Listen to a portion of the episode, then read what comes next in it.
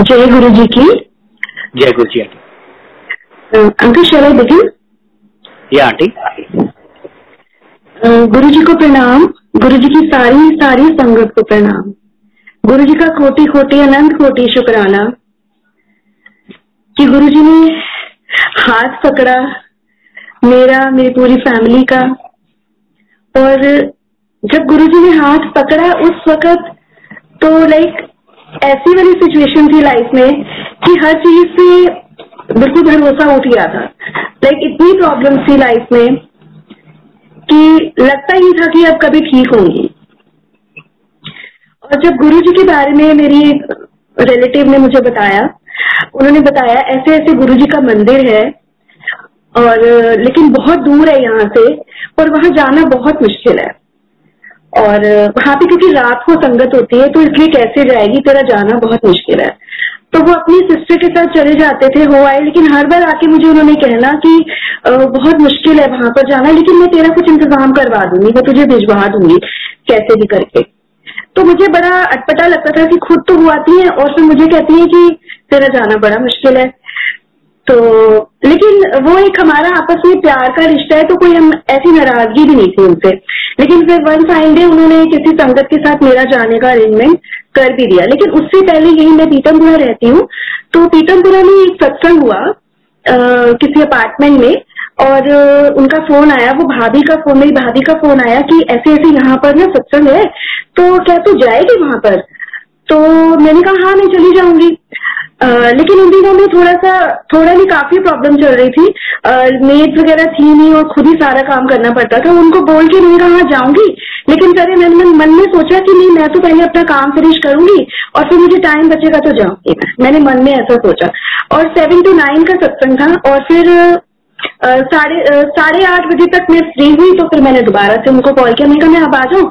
बोले हाँ कोई बात नहीं तो आ जाओ तो फिर मैंने अपने बेटे से कहा, छोटे बेटे से कहा, उसने कहा, नहीं, मैं तो नहीं जाऊँगा, आपको जाना है तो जाओ। मैंने कहा, नहीं तो ऐसा करना, हम ऐसा सोच के चलते हैं कि हम ना एक्चुअली हमने एक कोई और गुरु धारण किए हुए थे तो वो कहता था, मैं बस वहाँ ही जाऊँगा, मैं कहीं नहीं जाऊँगा। तो मैंने कहा अच्छा आज आज चल रहे और तो ऐसे सोच के चल कि हम डिनर करने जा रहे हैं क्योंकि मैं तो बहुत सारा काम करके हटी हूँ, और मैं तो खाना बनाने का मेरा मन नहीं है तो हम डिनर करने चलेंगे।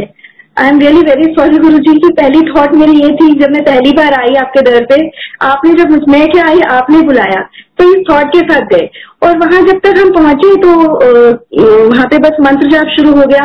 और मंत्र जाप जब शुरू हो गया तो लगा, चलो ठीक है, ओम नमः शिवाय। ये तो सब हिंदू फैमिली में पता होता है कि तो मंत्र जाप है तो उसमें कुछ ऐसा अलग सा नहीं लगा कि चलो ठीक है।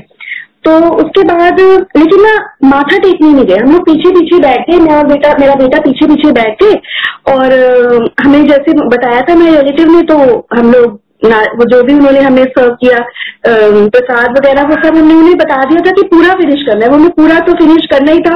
हम लोग तो किसी डिनर का सोच के गए थे कि हम तो डिनर करने जा रहे हैं।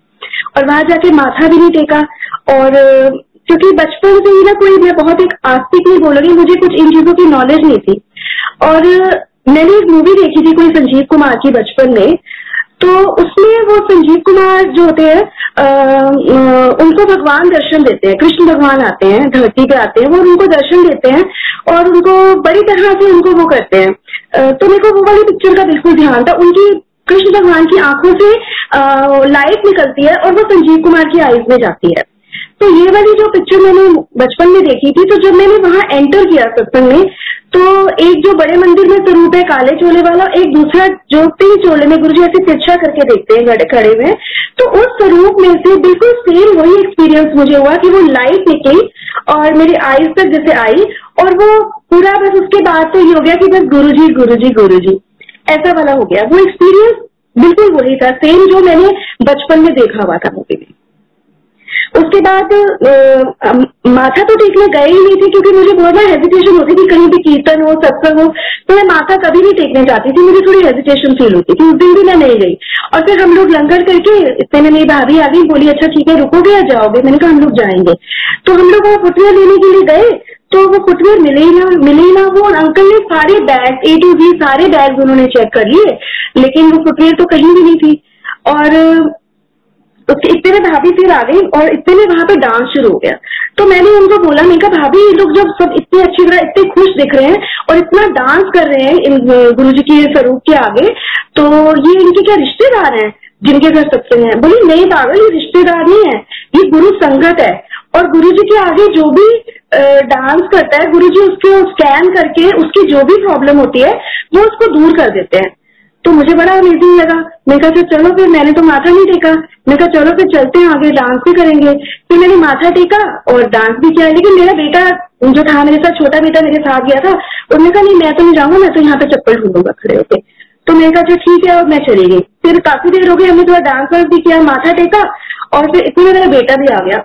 तो मैंने उसकी तरफ़ देखा, मैंने कहा, क्या हुआ? चप्पल नहीं मिली ना? कह रही नहीं कहा, नहीं मिलेगी तो माता टेक करे वो गुरु जी से जैसे थॉट दे देते हैं ना, अपने आप से सवाल उठते हैं और अपने आप के जवाब भी गुरु जी दे देते हैं। और जब वहाँ उस संगत में मैं बैठी हुई थी तो गुरु जी को मैं यही मैंने बोला कि मैंने कहा, मुझे आगे यहाँ से तभी बढ़ाना। आगे बढ़ाने का मतलब ये था कि मंदिर आप मुझे तभी बुलाना जब आपने मेरी सारी प्रॉब्लम ठीक कर दी हो।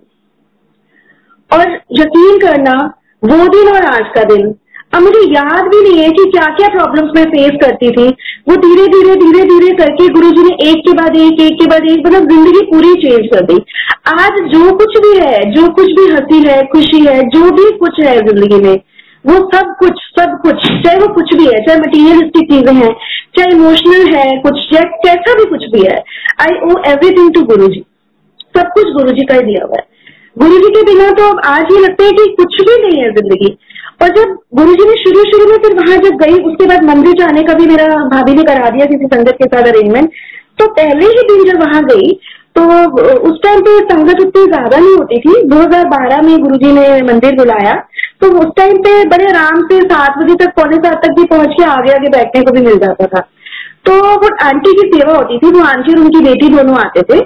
तो उनकी सेवा होती थी तो मैंने लंगर वगैरह करके फिर आके मैं बाहर जहाँ पे कॉफ़ी प्रसाद आजकल वो जगह है जहाँ पे जहाँ पे वो डिस्ट्रीब्यूट करते हैं तो मैं वहाँ आके बैठ गई और संगत के साथ। तो मैं आके बैठी थी तो मैं दो, एक आंटी आई अपनी फ्रेंड आंटी को बुलाने के लिए कि चल वहाँ ना अमृत वर्षा हो रही है। तो जब उन्होंने ऐसे बोला, मैंने तो ऐसी कोई बात कभी ज़िंदगी में एक्सपीरियंस की नहीं थी तो मुझे बहुत अच्छा लगा। मैंने कहा, कुछ तो खास है। तो मैं भी चलती हूँ, उनके पीछे पीछे चली गई। और वहाँ आगे आगे जहाँ पे गुरु जी का स्वरूप है, जिस जहाँ पे आजकल थोड़ा बैंक बैठने में मना कर देते हैं तो वहाँ पे उन दिनों कोई रिस्ट्रिक्शन नहीं होती थी। तो वहाँ पे जाके मैं बैठ गई और मैं देखने की कोशिश कर रही हूँ कि कहाँ से अमृत वर्षा हो रही है, कहाँ से अमृत वर्षा हो रही है। तो कुछ नज़र नहीं आया। तो काफ़ी देर बैठी हुई थी में एक और आंटी उठी और वो अपनी फ्रेंड को दिखाने लगे कि देख, यहाँ खड़ी होके देख, यहाँ से देख। तो वो मैं भी पीछे पीछे खड़ी हो गई, जो मैंने देखा वहाँ पर, वो बड़ा ही अमेजिंग था। मेरे लिए तो बहुत ही out of the world experience था कि जैसे शिव, भगवान शिव की जटाओं में से गंगा निकलती है ना तो वो अमृत निकल रहा था। उस, एक तरह से बिल्कुल इसी शेप में ही ना अमृत निकल रहा था कि जटाओं में से वो। तो वो लगा कि सच में ये तो कुछ अलग ही चीज़ें हैं। उसके बाद वो आंटियाँ बहुत देर तक सेवा करती थी तो मैं उनके साथ ही रुकी हुई थी। तो 11 बजे तक उन्होंने जब माली अंकल आए, उन्होंने दरवाज़ा वो बंद करने लगे दरबार का बोले, अब आप बाहर चले जाओ और दरवाज़ा बंद करना है। तो जैसे जब बाहर निकल रही थी दरवाजे से तो ऐसे लग रहा था कि पीछे अंदर कुछ छूट गया है, बच गया अभी ना पूरी तसल्ली नहीं हुई है। खैर, उन्होंने बोला, हम लोग बाहर आ गए। और जैसे बाहर आए, उन्होंने दरवाज़ा बंद कर लिया। और दरवाज़ा बंद करते फिर उन्होंने दोबारा से दरवाज़ा खोल दिया कि आओ दर्शन कर लो महाराज के। और फिर अंदर फिर से गए, फिर वो टच भी किया, वो जो अमृत था मेन वो उसका बहुत ज़्यादा अट्रैक्शन था, वो टच किया, माथे से टच किया तो ऐसा लगा कि वाओ, कि कहीं अलग ही दुनिया में आ गए हैं, कहीं जन्नत में आ गए फिर खैर काफ़ी देर अंकल इन्होंने हमें वहाँ पर रहने दिया, फिर उसके बाद बाहर आए। तो बाहर आके एक और अंकल भी सेवादार अंकल भी थे तो वो उन दोनों आंटीज को अपने फ़ोन में कुछ दिखाने लगे। वो फ़ोन में उन्होंने दिखाया कि वो दुगरी गए थे, मुझे तो दुगरी भी नहीं पता था क्या है। तो वो दुगरी गए थे, उन्होंने कहा कि देखो आंटी मैंने वहाँ पे खेतों में मोर की फ़ोटो में खींच रहा था, नीचे मोर नाच रहे थे, और ऊपर जो थे गुरु जी के साथ ब्रह्मा, विष्णु और महेश, उस फ़ोटो में। तो वो ये दिखा रहे थे कि ये देखो, ये कैसे, ये वाला, मैं मोरों की फ़ोटो खींची तो साथ में ये फ़ोटो भी आई। तो ये पहला गुरु जी का दर्शन ये इस तरह से मुझे हुआ। तो बड़ा ही अच्छा लगा और फिर ज़िंदगी बिल्कुल ऐसे हो गई जैसे जन्नत जैसी। और जैसे उन दिनों में तो ऐसे होता था, जैसे कभी कभी जैसे नया नया प्यार होता है ना इंसान को, और उसको कुछ नहीं नज़र आता नया नया इश्क होता है तो वो मुझे गुरु जी के साथ वही वाली बिल्कुल फीलिंग आई कि मुझे दिन रात मुझे कुछ नहीं नज़र आता था। गुरु जी ने बिल्कुल जैसे दीवाना कर लेते हैं ना तो वो वाला हाल था। कि बस गुरु जी तो गुरु जी गुरु जी तो गुरु जी बस गुरु जी के जाना है गुरु जी के जाना है। और धीरे धीरे करके ज़िंदगी बहुत बदलती चली गई, बहुत ही ज़्यादा चेंज हो गई ज़िंदगी। और अभी एक रिसेंटली जो सबसे रिसेंट मेरा सत्संग है वो ये है, अभी ट्वेंटी थर्ड मे को रात को मुझे वेसो वेगर अटैक हो गया, रात को एक बजे घर पे। घर पे मैं थी और बच्चे थे, दोनों बच्चे हैं। और और जो बड़े हैं बॉयज़ हैं, बड़े हैं, लेकिन मेरे लिए तो छोटे ही हैं, जैसे माँ बाप के लिए बच्चे हमेशा छोटे ही रहते हैं। तो बहुत ज़्यादा मेरी हालत खराब हो गई। लेकिन उससे पहले ही उस दिन मेरी तबीयत खराब होने से पहले ही हमारे रूम में अमृत वर्षा हुई। मेरे बेटे की ना हाइट थोड़ी कम है तो वो ना बार बार मेजर करता रहता है और कहता रहता है कि गुरु जी मम्मा बढ़ा देंगे ना, बढ़ा देंगे ना। मैंने कहा हाँ बढ़ा देंगे। फिर ना उसने मेरे से मेजर कराया और मैंने वॉल पे ना एक निशान लगा दिया सिक्स फीट तक लगा दिया। मेरे कहती इतनी हाइट हो जाएगी सिक्स फीट या सिक्स वन तक? वो हमने मार्क लगाया ही और इमीडिएटली थोड़ी देर में ये देखा कि वहाँ पे अमृत वर्षा हो रही है वॉल पे। तो फिर मैंने उसको बोला कि देख रोहित, देख गुरु ने ब्लेस कर दिया, देखो, देखिए तेरी हाइट बढ़ जाएगी पक्का।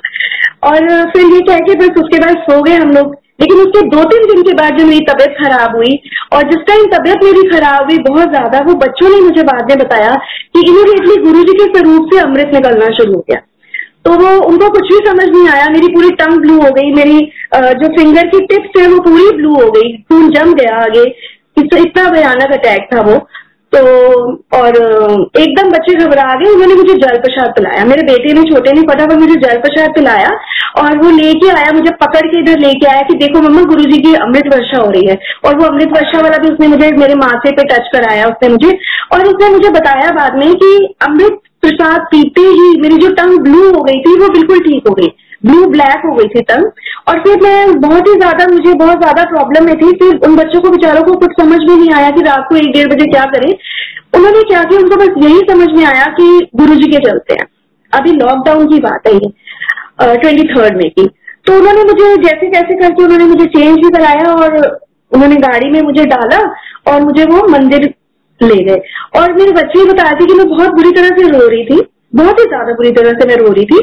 और फिर रस्ते में उन्होंने सत्संग चला दिया गाड़ी में गुरु जी का सत्संग।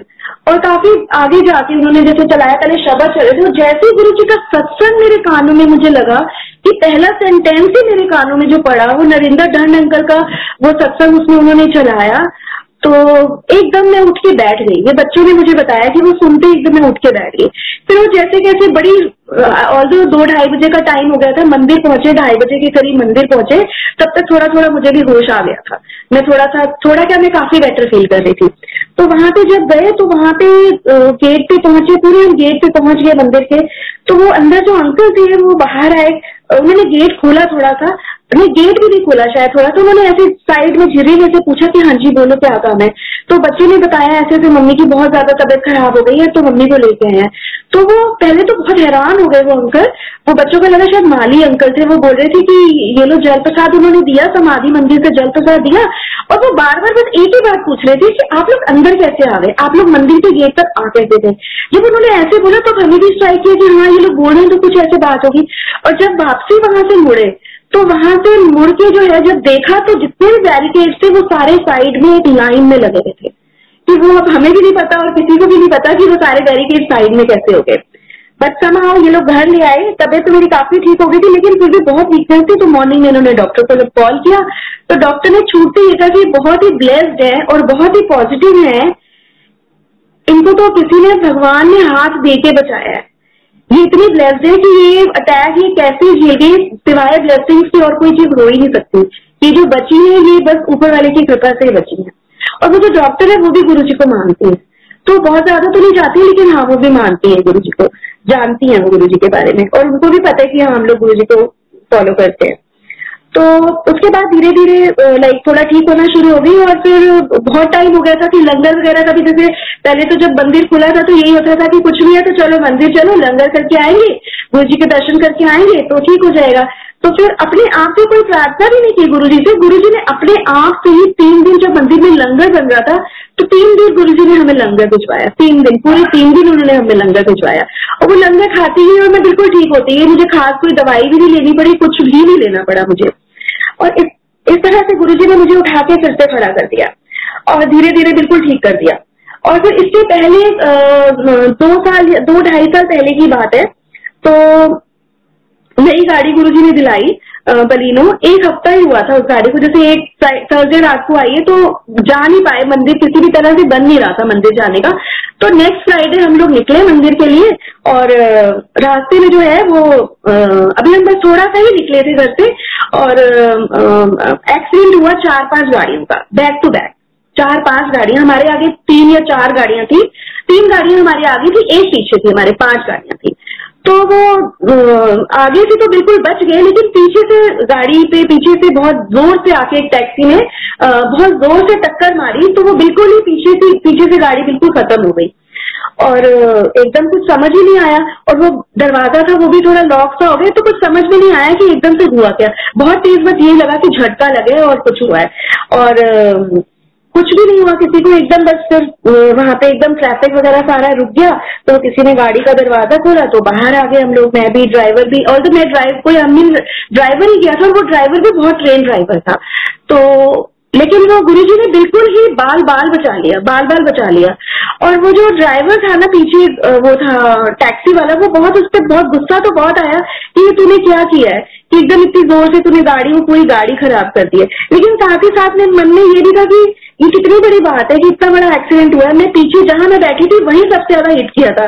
और वो गुरुजी ने मुझे एक खरोच भी नहीं आने दी। इतने में वो किसी ने एंबुलेंस को फ़ोन कर दिया, वो एंबुलेंस वगैरह सब आ गए, वो ट्रॉमा सेंटर वाले सब आ गए।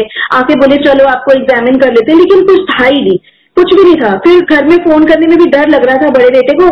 कि वो बहुत डांटेगा कि एक्सीडेंट हो गया, लेकिन अब कोई चाह रहा तो था नहीं, उसको फ़ोन किया तो वो कहते अच्छा ठीक है, मैं आ रहा हूँ। लेकिन वो पीछे इतना जैम लग गया दो तीन किलोमीटर, कि उसको भी आने में थोड़ा सा टाइम लग गया। फिर वो फाइनली पुलिस वाले आए, उन्होंने गाड़ी वाड़ी सब हटवा दी, वहाँ से नीचे फ्लाईओवर के ऊपर हुआ था एक्सीडेंट और गाड़ी उन्होंने साइड में लगवाई, वो सारा जैम वगैरह खुल गया तो मेरा बेटा भी आ गया।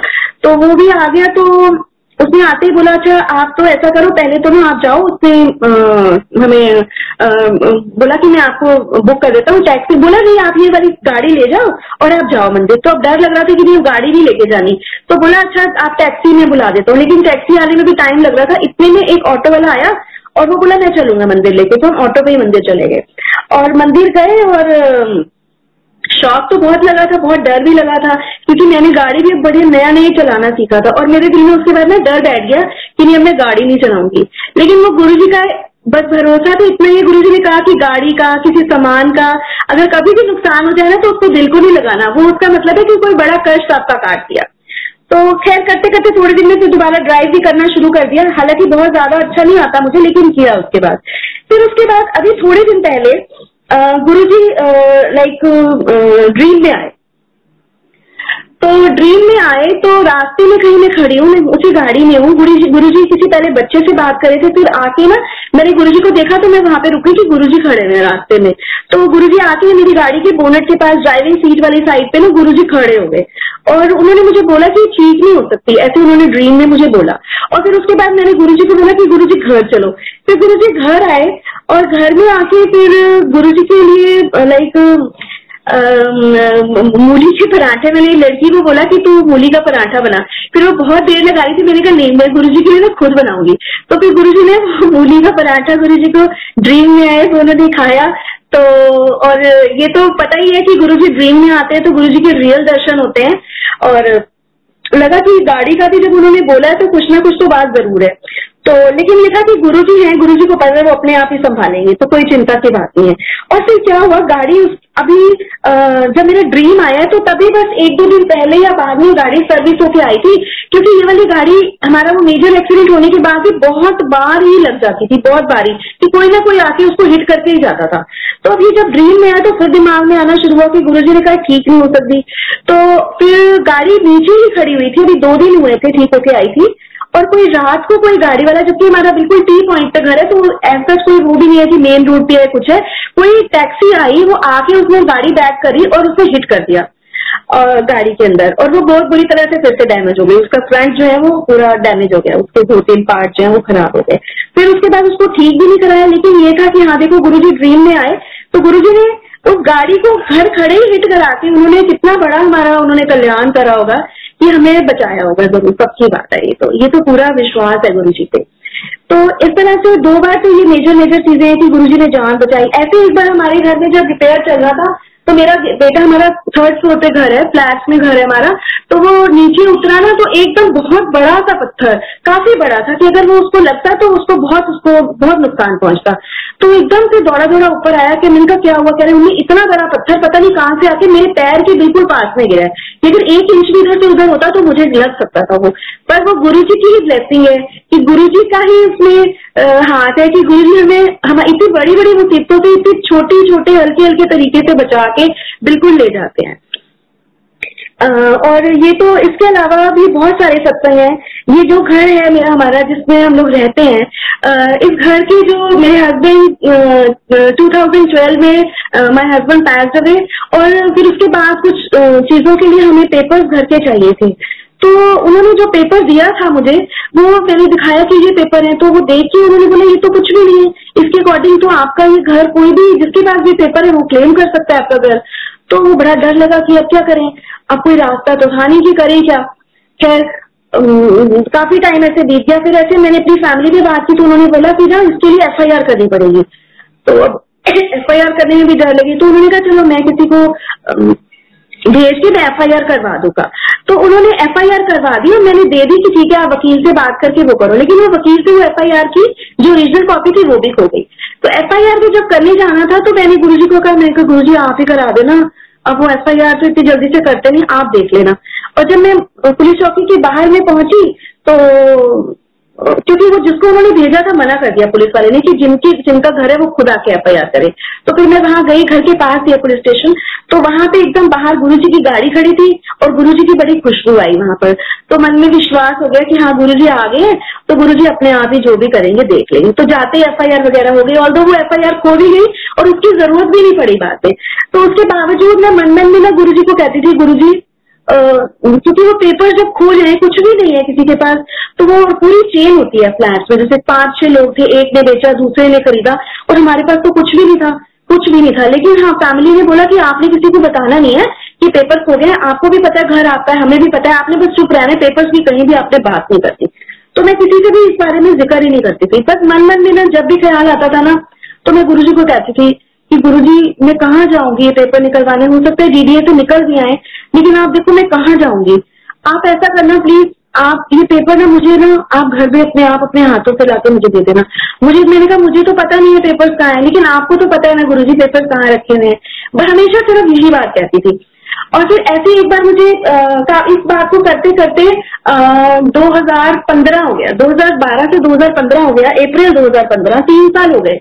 तो लेकिन कुछ भी बन नहीं रहा था, बस चुपचाप रह रहे थे कि ठीक है, जो भी है। बाकी के जो भी प्रूफ चाहिए होते वो सब हमने सारी कुछ बनवा लिया। पासपोर्ट आधार कार्ड बच्चों के, मेरे, सब कुछ बनवा लिया। बस एक फाइनल भाई, मेरे बेटे का वो आया पासपोर्ट बन के आया। पासपोर्ट उसका पहले माइनर में बना था तो उसमें सिग्नेचर गलत थे। तो वो करते करते रह गया तो दोबारा से जब बनने के लिए गया तो उसका मेजर नहीं बन के आया अडल्ट में बन के आया पूरा। पूरा जितने भी साल का बनता है। तो वो आया मैं उसी उसी टाइम स्कूल से बस आई थी तो डोरबेल बजी पहले तो वो पोस्टमैन आया उसने वो दिया। पासपोर्ट हम्म, दिया मेरे बेटे का। तो पासपोर्ट लेके मैं अंदर आ गई और अंदर ना रूम में बैठी बेडरूम में तो गुरुजी का स्वरूप लगा हुआ था वहाँ बेडरूम में। तो मैंने गुरुजी को ऐसे ही बोला मैंने कहा गुरुजी आपने सारे बाकी तो सारा कुछ आपने पक्का करा दिया सारे प्रूफ है लेकिन जो मेन चीज़ है कि घर के पेपर्स तो है नहीं अब इन प्रूफ का क्या करेंगे? बस इतना ही मैंने बोला था और साथ में मैंने एक लाइन गुरुजी को और बोली। मैंने कहा, गुरुजी, अगर ये घर मेरे बच्चों का, बच्चों के हक का है तो आप उनको दिला देना। आप यकीन करना, ये शब्द मैंने बोले, एक सिंगल लाइन मैंने बोली। इतने में हमारी डोरबेल दोबारा बजती है और हमारे दरवाजे पे दो अंकल खड़े हुए थे।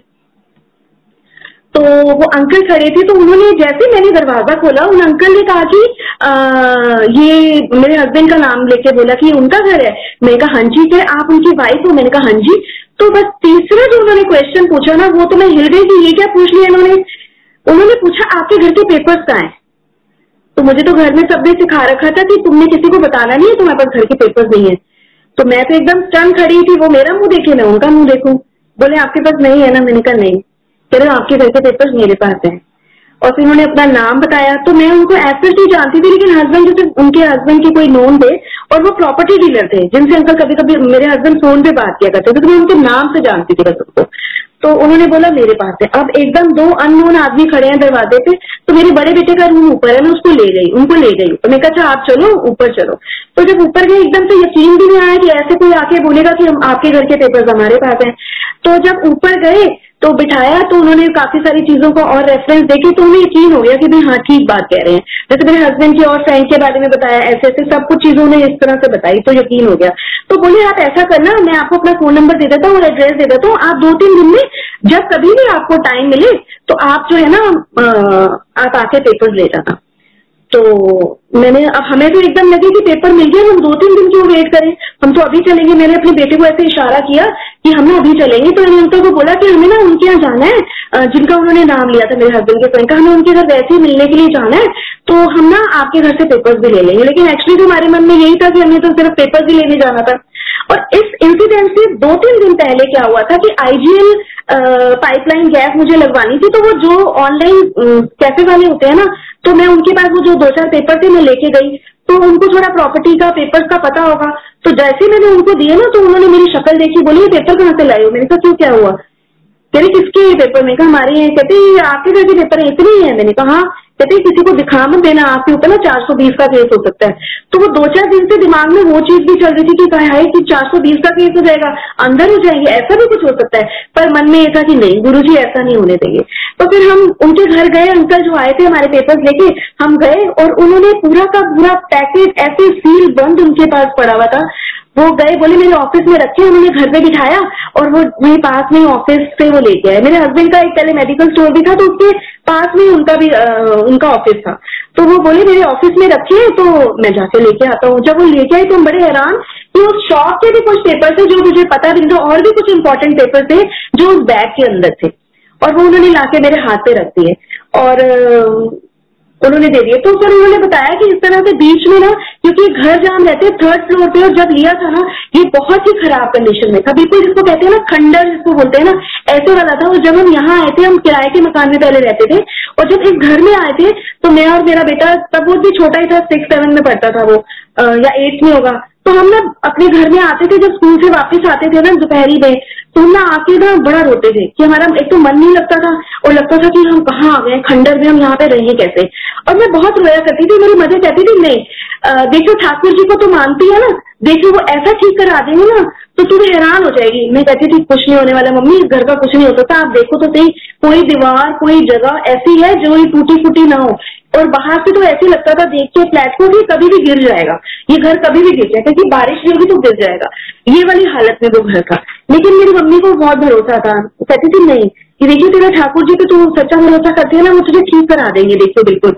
मैं कहती थी अच्छा चलो ठीक है, मम्मी, कोई बात नहीं, देखेंगे, जैसे भी होगा।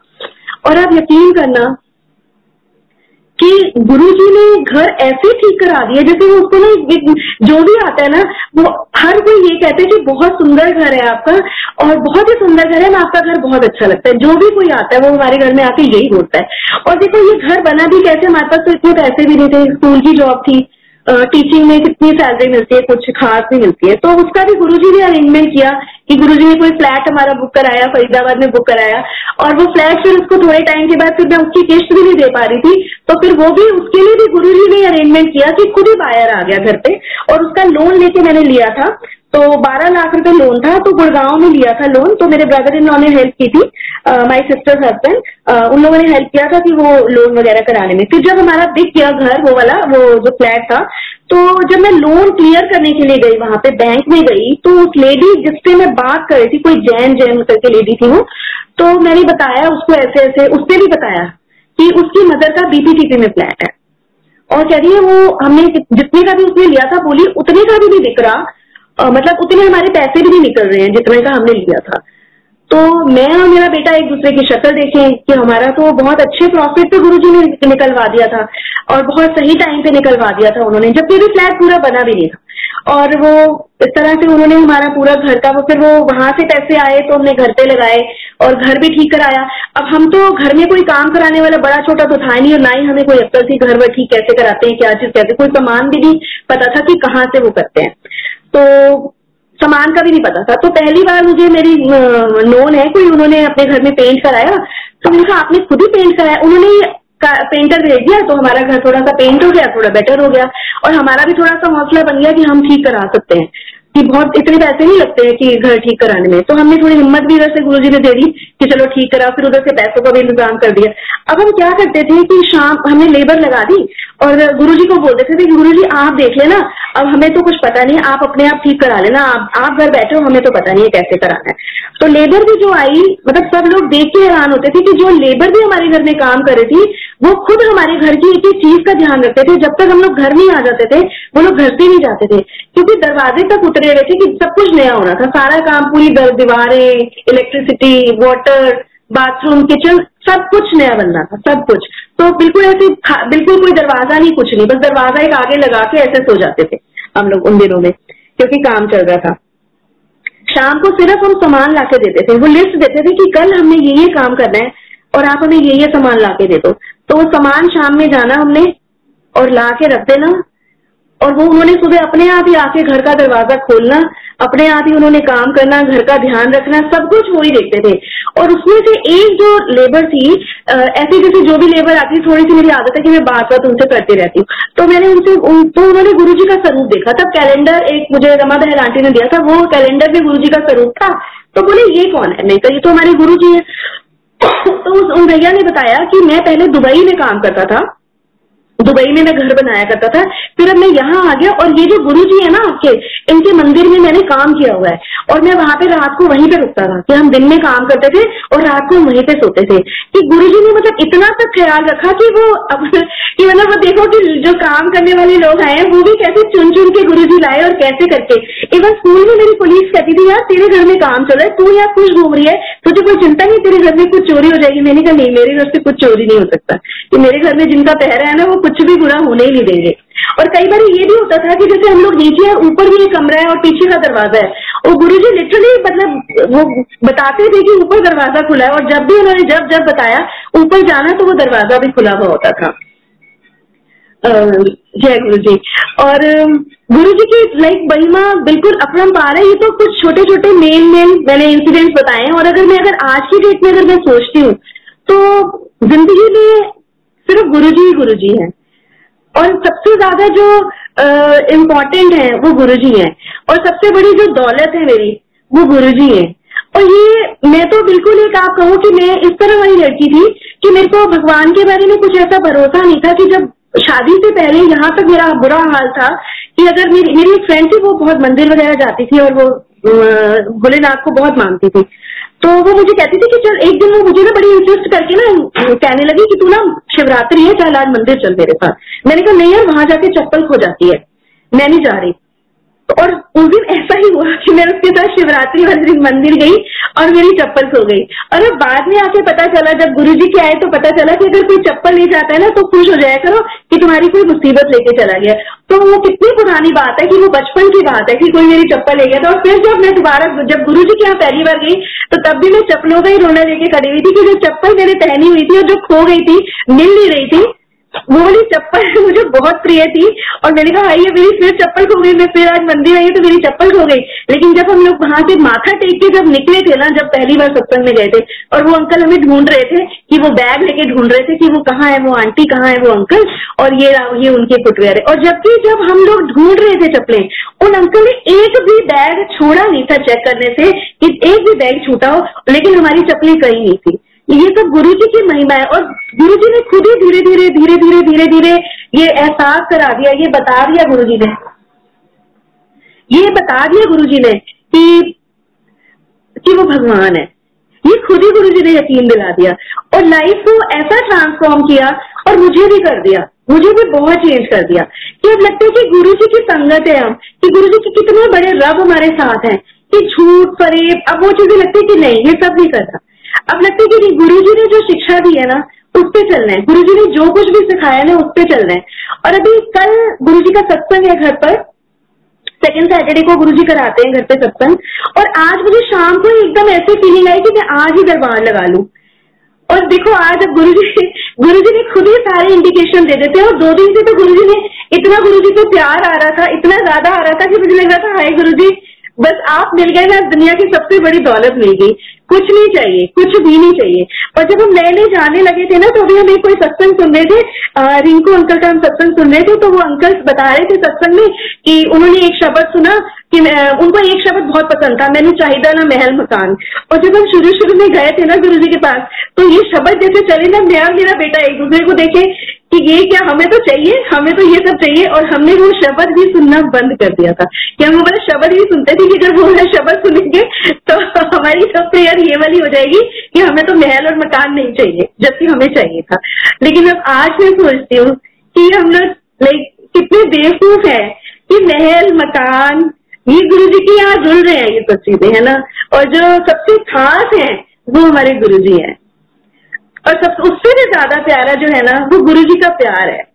और अभी जब गुरु जी ड्रीम में मेरे आए और गुरु जी ने मूली का पराठा खाया तो उससे थोड़े दिन पहले जैसे गुरु जी को घर में कुछ भी, कुछ ऐसा खास तो हम लोग नहीं करते लेकिन जो भी कुछ भी थोड़ा बहुत बनाते हैं गुरु जी को थोड़ा सा जो भी घर में बनता है वो गुरु जी को जैसे अर्पण करते हैं तो एक वीडियो आई थी उसमें एक छोटा सा बच्चा होता है, वो बड़े ही प्यार से, बहुत ही प्यार से, वो भगवान को कहता है कि, भगवान, आप खाओ ना, भगवान खाओ ना आप आप प्लीज़ खाओ ना, तुम नहीं खाओगे तो तुम दुबले रह जाओगे।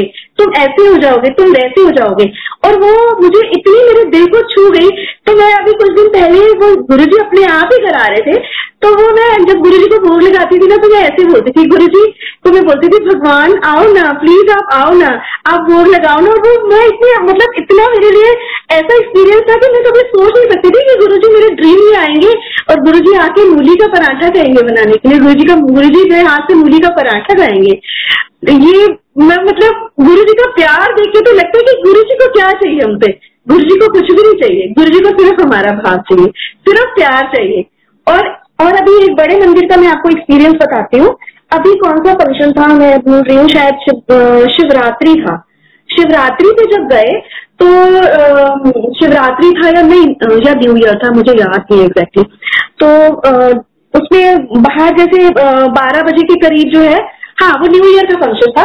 तो फिर सबको ही होता है कि 12 बजे जो है ना न्यू ईयर गुरु जी के गुरु जी के दरबार में ही हम खड़े हो। इस तरह की ब्लेसिंग हर कोई चाहता है। तो मैं भी चाह रही थी। तो लेकिन ना वो सेवादार ना अंकल कह रहे थे, हम लोग बिल्कुल फॉयर पे पहुँच गए थे, लेकिन ना अंकल हमें ना वहाँ बैठने नहीं देते। बोले, बिल्कुल जगह नहीं है, अगर आपको बैठाऊँगे तो और भी बहुत सारे लोग खड़े हैं, वो भी बैठने के लिए जिद करेंगे। तो और एक अंकल पीछे खड़े थे, बोले, आप ना कुछ भी मत कहो देखिए गुरु जी आपको अभी जब जैसे बारह बजेंगे ना गुरु जी आप बिल्कुल, आप वहाँ गुरु जी के सामने खड़े हो गए। तो मुझे लगा हाँ ठीक है तो बिल्कुल ठीक कह रही हूँ, मैं क्यों जिद कर रही हूँ? वैसे जनरली ऐसा होता है कि मैं जिद नहीं करती हूँ। लेकिन मैं उस दिन, पता नहीं, मैंने अंकल को दो तीन बार रिक्वेस्ट किया फिर मुझे सच में फील हुआ कि नहीं हम क्यों कर रहे हैं ऐसे? मुझे ऐसे नहीं करना चाहिए। और बस जहाँ मैंने ऐसा सोचा और मैंने मन मन, मन में मैंने कहा यहाँ भी गुरु जी अंदर भी गुरु जी है कोई फ़र्क ही नहीं है। और मंत्र जाप मन मन में बोलना शुरू करा। और बस वो बोलना क्या शुरू करा? आगे इतनी संगत थी कि मैं किसी भी तरह से किसी भी मैं कितनी भी कोशिश कर लेती मैं धक्का मुक्की भी चाय कर लेती मैं अंदर दरबार में नहीं पहुँच सकती थी। जो सीढ़ी है वहाँ पे मैं थी। और बस मंत्र जाप जैसे इस बात को एक्सेप्ट किया कि नहीं, जिद नहीं करनी है, और मंत्र जाप शुरू किया। वो कैसे रास्ता बना मैं भी नहीं जानती। एक अंकल कोई आए पीछे से और वो रास्ता बनाते चले गए, और वे पूरी आगे उनके पीछे पीछे दरबार में पहुँच गए। और दरबार में हम लोग खड़े हो गए, और वहाँ पे भी अच्छा दो चार मिनट हमें खड़े होने को मिला, और मंत्र जाप भी वहीं पर ही हो गया। और बस मंत्र जाप चल रहा था तो इतने अंकल आए तो उन्होंने लिटरली ना भगाया हमें वहाँ से दरबार में से। तो वो बोला कि चलो ठीक है, लगा कि ठीक है, कोई नहीं गुरु जी ने जितनी देर बुलाना था।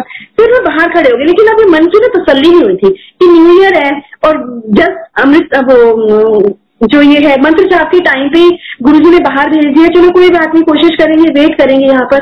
तो वो जो गुरु जी का रूम है वहाँ पे नीचे जो स्टेयर केस है, वहाँ पे नीचे वेट करने लगे तो बोले कि वेट करो अभी, और अंदर से उन्होंने दरवाज़ा बंद कर लिया, आने नहीं दे रहे थे। लेकिन हम वहीं नीचे दरवाजे पे खड़े थे, बहुत देर हो गई थी, बहुत देर। वो बोले, आप उधर से आओ, इधर से आओ। लेकिन लगा कि गुरु जी कहाँ जाऊँ, मैं कौन से दरवाजे से जाऊँ, मुझे नहीं पता। अब मैं यही खड़ी हूँ आपकी मर्ज़ी है, जब बुलाना हो आप बुला देना और एक अंकल और आंटी, लड़का लड़की भी यंग से बच्चे थे तो वो मेरे सामने ऐसे खड़े थे, और हमें काफ़ी देर हो गई थी, और अब वो मतलब अब अंदर से मतलब लग रहा था कि मतलब चलो ठीक है, जैसे गुरु जी की मर्ज़ी है, कोई बात नहीं, हम तो यही खड़े हैं। और इतने में मेरे मुँह से निकला, वो दोनों लड़का लड़की खड़े थे, वो जैसे बात करने लगे तो मैं उनको कहने लगी कि आज तो उन्हें वहाँ से धक्के देके निकाला है तो आज तो बहुत बड़ी ब्लेसिंग गुरु जी ने दी है। कि गुरु के दर से गुरु ने गुरु जी ने कहा है कि गुरु के दर से जब धक्के दे के निकाला जाता है तो आपको नहीं आपकी मुसीबतों को निकाला जाता है। मैं कही तो बहुत ही नए साल की शुरुआत गुरु जी ने इतनी बढ़िया कर दी तो मज़ा आ गया और फिर साथ ही साथ में ना एक लाइन मेरे मुँह से निकली, जो कि सोची हुई भी नहीं थी। एक गाने की लाइन है वो वो एक है हम इंतज़ार हाँ हम इंतज़ार करेंगे तेरा कयामत तक। खुदा करे कि कयामत हो और गुरु जी हमें बुलाएँ। ऐसे मैंने बोला कि हम इंतज़ार करेंगे तेरा कयामत तक। बस वो शब्द जैसे बस निकलने थे मेरे मुँह से, इतने में अंदर से सरदार अंकल आए और उन्होंने, और मेरे पीछे एक आंटी खड़ी रो रही थी। वो रोने लग गई थी कि गुरु जी अंदर ही बुला रहे हैं गुरु जी अंदर ही बुला रहे हैं। तो कोई सेवादार आंटी थी वो भी तो वो बुलाती, जैसे देखा अंदर, थोड़ा वो गुरु, अंकल ने देखा उनको कि वो रो रही है तो अंकल ने कहा, चलो आप अंदर से वो आए और वो उनको बोले। और उनकी और मेरी भी आँखें मिली और जैसे ही उनकी तरफ़ मैंने देखा, उन्होंने कहा, आंटी, आप भी चलो। और वो मैं भी हैरान, वो दोनों लड़का, लड़की भी हैरान कि अभी तो मुँह से शब्द भी पूरे नहीं निकले और गुरु जी ने बुला लिया कि मतलब पता नहीं किस बात से महाराज खुश हो जाए, ये भी हमें नहीं पता कि कौन सा शब्द ऐसा निकल जाए कि बस उस पर गुरु जी का दिल आ जाए तो वो पता नहीं क्या ही चीज़ कर देंगे। उस दिन तो सच में यही वाला एक्सपीरियंस हुआ कि हम इंतज़ार करेंगे तेरा कयामत तक। सच में गुरु जी हम तो बिल्कुल कयामत तक ही आपके लिए लाइन में लग के खड़े हैं। बस गुरु जी आप हाथ पकड़े रहना, बस छोड़ना नहीं। बिल्कुल भी छोड़ना नहीं, बस कुछ नहीं चाहिए, आप ही चाहिए। अब महल मकान भी नहीं चाहिए। अब समझ भी आ गई कि अब महल मकान भी नहीं चाहिए, अब तो आप ही चाहिए।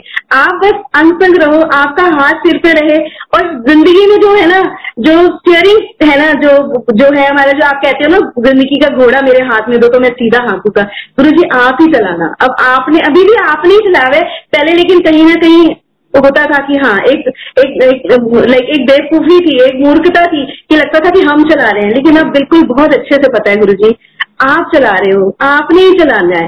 सिर्फ़ आपने ही चलाना है और किसी से चलवाना भी नहीं है। और आप कोई हमें समंदर भी दे देना तो वो समंदर भी चाहिए गुरु जी और आप अगर दे दो एक कतरा भी तो वो कतरा भी हमारे लिए समंदर है। ये मेरी मेरी लाइनें नहीं है बोली हुई, ये मैंने कहीं सुनी थी। लेकिन सच में अब इरादा यही है गुरु जी आप एक कतरा भी दे दोगे ना, बस वो भी समंदर है। कहीं और अब जाने मत देना। बस गुरु जी हाथ हमेशा ऐसे ही पकड़े रहना, ऐसे ही पकड़े रहना। और अभी लास्ट ईयर क्या हुआ? लास्ट ईयर की बात है न्यू ईयर के बाद मेरे ख्याल से ट्वेंटी सिक्स जनवरी की बात है। ट्वेंटी सिक्स जनवरी को रात को हम लोग सोए हैं, ग्यारह, बारह बजे सोए हैं और अभी बस हल्की हल्की नींद आनी ही शुरू हुई थी। और इतने में मेरा बेटा आया नीचे और कहता है कि, मम्मा, मेरी बहुत ज़्यादा तबीयत खराब हो रही है। जल्दी जल्दी अभी मुझे हॉस्पिटल लेके चलो।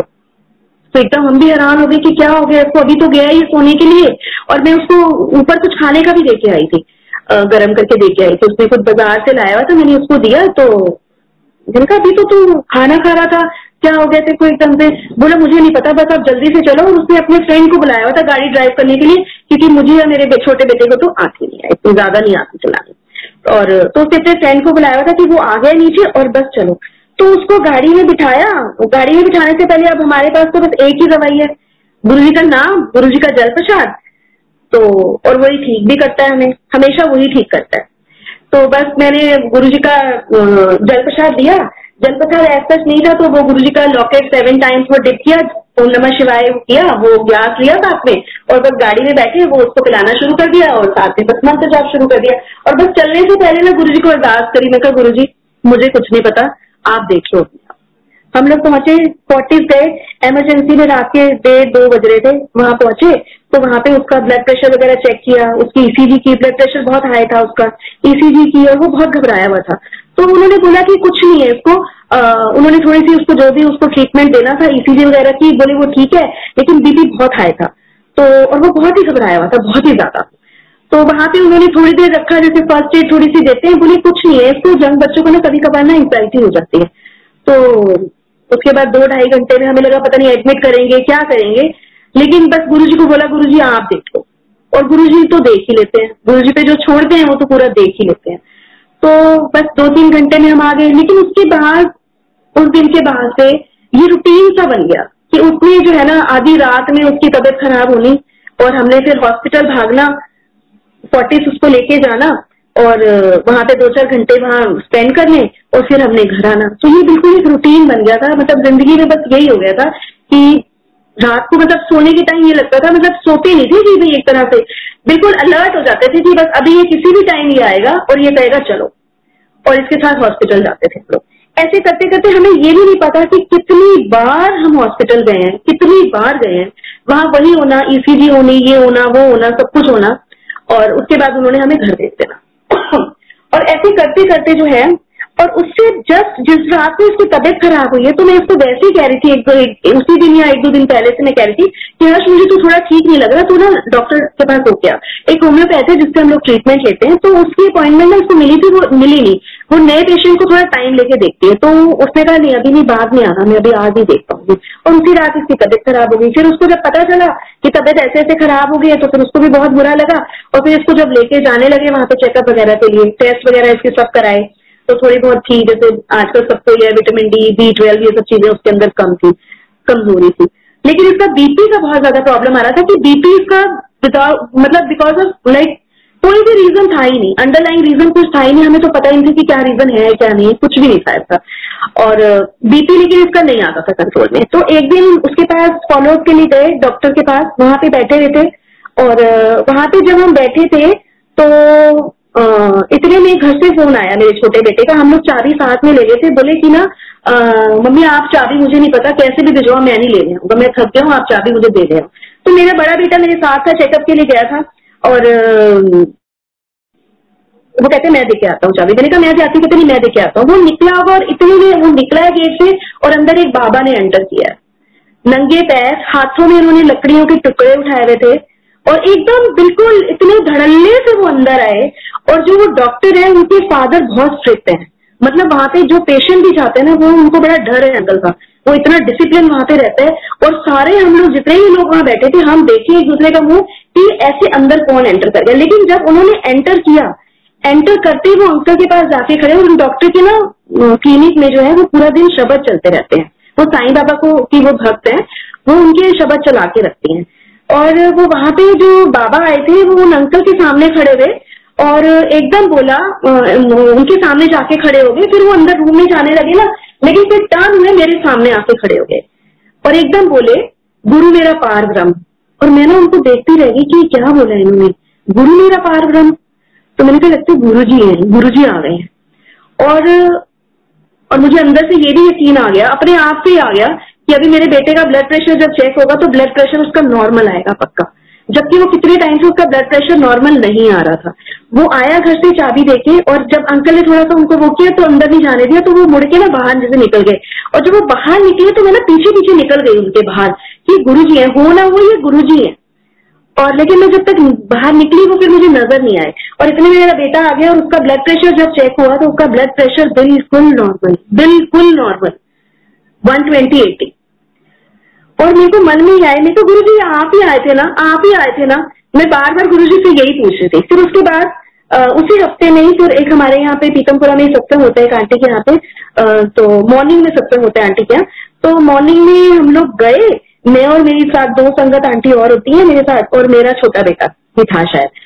तो हम जैसे बस मेरे मन में यही आ रहा है गुरु जी आप वो आप ही थे ना, वो आप ही थे ना। और जैसे ही हम वहाँ पहुँचे हैं उस घर के नीचे पहुँचे आंटी के घर के नीचे जहाँ सत्संग होता है तो सबसे पहले जो वर्ड मेरे कानों में पड़े वो थे गुरु मेरा पारुराम कि गुरु जी ने कैसे कंफर्म करा कि वो ही थे?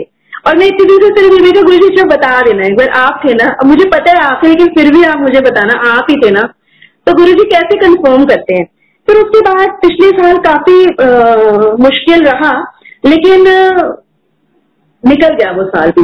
वो क्यों निकल गया? बड़े आराम से।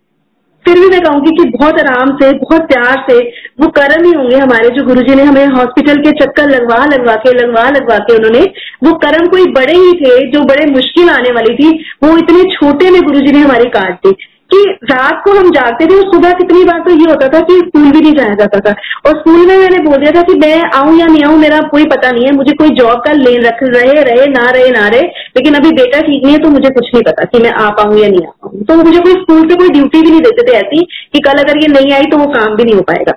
और गुरु जी मैंने इतना हर चीज़ को संभाला, इतना संभाला कि मतलब मुझे देख के लोग हैरान होते थे कि ये इतनी स्ट्रांग बन के कैसे खड़ी रहती है, लेकिन असल में तो मैं तो स्ट्रांग हुई नहीं ना। स्ट्रांग तो गुरु जी है, संभाला तो गुरु जी ने हुआ। इसीलिए हम लोग भी बस चले जाते थे और आ जाते थे, ऐसे जैसे पिकनिक भी मनाने नहीं जाते हैं कि हम बस पिकनिक करके और वापिस आ रहे हैं। हालाँकि डर बहुत लगने लग गया था मतलब रात होते ही डर बहुत लगता था, लेकिन फिर भी बस गुरु जी का भरोसा था जो बस टिकाए रखा जिसने हमें। और गुरु जी के बारे में तो मेरी सिस्टर ने मुझे एक दिन बताया कि जब, कहती, मैं ना आपको दीदी पागल समझती थी। मैंने कहा, क्यों? पागल क्यों समझती थी? जब आप बोलते थे ना कि मेरे घर के कागज़ नहीं मिल रहे गुरु जी मेरे हाथ में आके दे जाएँगे, देखियो। गुरु जी मेरे हाथ में आके दे जाएँगे। तो कहती, मैं सोची थी कैसे गुरु जी हाथ में आके कैसे देके जाएँगे? लेकिन अब वो भी इतना यकीन करती है गुरु जी पे कि हर बात में वो भी गुरु जी गुरु जी करती है। जबकि जब पहली बार में जब मैंने गुरु जी के यहाँ जाना शुरू किया था ना तो वो मेरे घर आई थी। तो मेरे से बहुत छोटी है मेरी बहन, लेकिन वो पूजा पाठ में, भक्ति में वो मुझसे बहुत आगे है। बहुत आगे थी भी और है भी, मैं तो कहीं भी स्टैंड नहीं करती हूँ। तो जब मैंने उसको बताया ना, उसको पता था कि हम लोग वृंदावन जाते हैं। तो वृंदावन जाते हैं तो अब मैं यहाँ जाने लग गई हूँ। तो गुरु उसने बोला कि हर मतलब आप कभी किसी बाबा पे चले जाते हो? मेरे बेटे ने भी बोला मुझे, मम्मी, आप कभी किसी बाबा पे चले जाते हो? कभी किसी बाबा पे चले जाते हो? क्योंकि हमने पहले गुरु धारण भी किए हुए थे दो बारी। लेकिन पता कुछ भी नहीं था। कुछ कख भी जैसे कहते ना मेनू कख भी नहीं पता थी कि की गुरु होंगे की रब होंगे की भगवान होंगे I knew nothing I knew nothing कुछ भी नहीं पता था। बस ये होता था कि बस पता नहीं कहाँ जाके यहाँ कोई कह रहे ना तो चले जाओ, शायद हमारी कोई प्रॉब्लम सॉल्व हो जाएगी। वहाँ साईं बाबा के यहाँ कह रहे तो चलो वहाँ चले जाओ। वृंदावन कह रहे हैं, वहाँ चले जाओ। यहाँ कह रहे हैं, वहाँ जहाँ कोई कहता तो हम हम चल पड़ते थे बस आँख बंद करके कि शायद कुछ हो जाएगा, शायद कुछ ठीक हो जाएगा। लेकिन कभी कुछ ठीक नहीं हुआ। जो भी कुछ ठीक हुआ ना जो भी ज़िंदगी में बाहर आई, वो गुरु जी के से मिलने के बाद ही आई। जब गुरु जी ने हाथ पकड़ा ना, तब आई बाहर। और गुरु जी से मिलने से पहले, हालाँकि ज़िंदगी में उम्मीदें सारी खो चुकी थी, लेकिन कोई भी बात होती थी ना तो मैं कहती थी, तुझे पता है मेरे सिर पे किसका हाथ है? जबकि मुझे नहीं पता मैं ये क्यों बोलती थी। और मैं ये किसी को भी धमकी देती तुझे पता है मेरे सिर पे किसका हाथ है? मैं वृंदावन जाती थी तो मैं भगवान का ही बोलती थी ऑल दो लेकिन मुझे नहीं पता था, भगवान सच में मदद करते हैं, कोई काम बनाते हैं या नहीं बनाते हैं कुछ चीज़ें ठीक होती हैं या नहीं होती हैं। कुछ भी नहीं पता था, लेकिन बस एक आँख बंद करके चले जाते थे। ये वाला हाल था। लेकिन गुरु जी के आने के बाद सच में ज़िंदगी में मतलब वो ज़िंदगी वैसी रही नहीं। मतलब पीछे जब मुड़ के देखती हूँ, लगता ही नहीं कि वो हमारी ज़िंदगी थी। और जब गुरु जी की जाना शुरू किया तो उसके कुछ महीने के बाद ही संगत ने प्रोग्राम बनाया दुबरी जाने का। और जब दुगरी जाना था, हमने सात अक्टूबर को जाना था और सेकेंड अक्टूबर को मैं स्टेयर केस में स्लिप कर गई थी अपने घर में और मेरी टेल बोन में ना बहुत चोट लगी थी और मेरे को बहुत ज़्यादा पेन था। और मैं सोच रही थी कि यार, ये प्रोग्राम तो बना लिया है दुगरी जाने का, लेकिन और थोड़ा सा मुझे अर्ली मॉर्निंग ना उसमें नोजिया सा फील होता था तो मैं ठीक फील नहीं करती थी तो मेरा जाने का ना मन नहीं कर रहा था इसलिए लेकिन मैं मना भी नहीं करना चाहती थी। मैं कहती गुरु जी आप मना करा दो ना, मुझे नहीं जाना। मेरा बिल्कुल मन नहीं है, मेरे से जाया नहीं जाएगा। इस वजह से नहीं जाया जाएगा। और साथ में डर भी था कि भाई इतनी दूर जाना है तो मैं बैठूँगी कैसे गाड़ी में? मुझे तो बहुत पेन है। लेकिन गुरुजी ने जब बुलावा, दे दिया, गुरुजी ने बुला लिया तो फिर तो किसी की क्या औकात है कि कोई रुक जाए? कोई कुछ भी कहे फिर तो जाना ही जाना है। वो तो अपने आप उठा के ले जाते हैं। लिटरली उठा के ही ले गए मुझे। और जब मैं गाड़ी में बैठी और पूरा वहाँ दुबई पहुँची, मुझे एक सेकंड के लिए भी नहीं लगा कि मुझे पेन है। या मैं आराम से बैठी नहीं हूँ, या मैं, मुझे कोई भी डिस्कम्फर्ट हो। और फिर जब वहाँ पर बैठे जाकर दरबार में हम बहुत जल्द, हम बहुत काफ़ी जल्दी पहुँच गए थे तो वहाँ पे हमें मिली रमा बहल आंटी। तो उन्होंने बोला कि चलो आओ, हम ना दरबार लगाते हैं, आ जाओ, आप हेल्प करो। तो हमें तो कुछ पता नहीं था कि जैसे दरबार वगैरह लग गया, वही कर रही थी हम लोग तो बस ऐसे में तो खड़ी हुई थी। तो फिर जैसे उन्होंने दरबार लगा लिया ना, बोली, गुरुजी आ गए। मैंने कहा, आपको कैसे पता चला, गुरुजी आ गए? बोले, ये देखो, ओम दर्शन हुए तो तब मुझे पहली बार पता चला कि जब ओम दर्शन होते हैं तो वो गुरु जी की प्रेजेंस को इंडिकेट करते हैं। तो बड़ा अच्छा लगा कि वाओ और फिर हम लोग क्योंकि जल्दी पहुँच गए थे, ग्यारह बजे वहाँ पे सत्संग शुरू हो जाती थी। तो ना सबसे आगे वाली लाइन में बैठ गए हम लोग, सबसे आगे आगे बैठ गए। अब वहाँ जब मैं बैठी तो वहाँ पे बैठ के मुझे दर्द होना शुरू हो गया, बहुत ज़्यादा। और वहाँ पे लालच यह है कि इतनी आगे हम बैठे हैं, अब ये जगह भी कैसे छोड़े, इतनी अच्छी जगह हमें मिली है गुरु जी के बिल्कुल सामने बैठे हैं। तो क्या करें क्या करें? इतने में रमा बहल आंटी की मेरी नज़रें मिली। आंटी ने मुझे बुलाया एकदम से। तो मैं गई आंटी के पास तो आंटी ने कहा जो स्टेयर केस में ना गेंदे की माला लगी हुई है ना, वो सजावट के लिए। वहाँ फूल खत्म हो गए थे, जो गुरु जी को अर्पण करने थे, वो फ्लावर्स खत्म हो गए थे। तो बोली ना आप ना इस पे ध्यान रखना कि जैसे इसमें फूल खत्म होना, आप बाहर से ना वो गेंदे की माला में से फूल लाके ना और पेटल्स तोड़ के ना इसको रिफिल कर देना। अरे, मुझे तो जैसे मुँह मांगी, मुझे तो मुराद से मिल गई। कि भाई वहाँ पे बैठना भी नहीं पड़ा आना जाना भी ऊपर थोड़ी मूवमेंट भी हो गई और सेवा भी मिल गई कि वहाँ से बाहर से फ्लावर्स आने और वो गोल को रिफिल करना है। तो बड़ा ही अच्छा लगा बड़ा मज़ा आया। तो उन दिनों में वहाँ पे कोई इतना ऐसा कोई जैसे अब तो बहुत अरेंजमेंट हो गए हैं बहुत चीज़ें हो गई हैं बड़ा फॉर्मल हो गई हैं चीज़ें। तो फिर उसके बाद देखा कि नीचे हॉल में लंगर हुआ करता था। नीचे जहाँ पे वो गुरु जी का वो रूम भी बन गया है और वो है जगह भी, भी। तो वहाँ पे जैसे सब, हमने भी लंगर कर ली, लंगर करके देखे तो वहाँ पे टब पानी के भर के रखे रहे थे। वो पानी के टब जो भरे हुए थे तो वहाँ पे खुद से ही हमने, कि कोई भी नहीं है, सब कैसे जल प्रसाद कैसे लें तो वो खुद से अपने आप से वो डाल डाल के देना शुरू कर दिया, और वो भी सेवा हो गई। और उसके बाद जब वहाँ से दुगरी से वापिस चले तो वापिस चले तो एक गाड़ी पे लिखा हुआ था टर्निंग मेरे आगे एक गाड़ी निकली, उस पर लिखा हुआ था टर्निंग पॉइंट और जो गुरु जी मैसेजेस भी मुझे देते हैं ना, वो ऐसे होता है, गाड़ी के पीछे लिखा होगा, कहीं ना कहीं मुझे लिखा हुआ मिल जाता है, और वो बिल्कुल मैसेज होता है क्लियर मैसेज होता है गुरु जी का। तो टर्निंग पॉइंट तो मैंने मैंने मन में सोचा, क्या ये मेरी लाइफ का टर्निंग पॉइंट है गुरु जी और वो सच में ही, उस दिन जो दुगरी से मैं वापस आई हूँ, वो मेरी लाइफ का टर्निंग पॉइंट ही था। उसके बाद से there was no looking back there was no looking back मतलब दिन और रात और। गुरु जी ने मतलब हर तरह से, हर तरह से, हर चीज़ की गुरु जी ने इतनी पूर्ति कर दी ज़िंदगी में कि लगा ही नहीं, अब लगता ही नहीं है कि ज़िंदगी में कभी कोई कमी भी थी। इस तरह से गुरु जी ने इतना जैसे कहते दिल भर के हर चीज़ इतनी दे दी, इतनी चीज़ दे दी। और सबसे बड़ी चीज़ जो दिया गुरु जी ने, वो दे दिया गुरु जी ने संतोष। और सबसे बड़ी, उससे भी बड़ी बात जो गुरु जी ने सिखाई कि मेरे से बड़ा कोई नहीं है। और मेरे से बड़ा तेरा कोई रखवाला भी नहीं है। और मेरे से बड़ा तेरा कोई सगा भी नहीं है। और गुरु जी ने धीरे धीरे धीरे धीरे ऐसे पर्दे उठाने शुरू किए, ऐसे पर्दे उठाने शुरू किए सबके, सारे रिश्तों के, सब चीज़ों के कि देख तो इसको अपना समझती थी, ये देख, इसकी असलियत देख, इसको अपना समझती थी, देख, इसकी असलियत देख, इसको समझती है तो अपना, इसको देख इसको देख इसको देख। मतलब एक पॉइंट ऐसा आया, मैं कहा गुरु जी ये तो बिल्कुल सारा भ्रम ही टूट गया। हम भ्रम में तो हम ज़िंदगी जीते रहते हैं। अब ये बिना भ्रम के कैसे जी जाएगी? तो गुरु जी ने कहा, मैं हूँ ना, सबसे अपना तेरा मैं ही हूँ। मेरे सिवा तेरा कोई भी अपना नहीं है। और अब सच में ही अब मैं गुरु जी को बस एक ही बात कहती हूँ कि गुरु जी बस आप ही अपने हो, आप ही अपने रहना। और अब ज़िंदगी में गुरु जी ने इतना हौसला भी दे दिया है। इतना हौसला गुरु जी ने दे दिया है कि बस अब किसी और चीज़ की ज़रूरत नहीं है। और सबसे बड़ी बात है, मेरा गुरु मेरे साथ खड़ा है। मेरे गुरु का, मेरा, गुरु का हाथ मेरे सिर पे है। और ज़िंदगी में किसी भी चीज़ की तमन्ना भी नहीं है। जय गुरु जी थैंक यू गुरु जी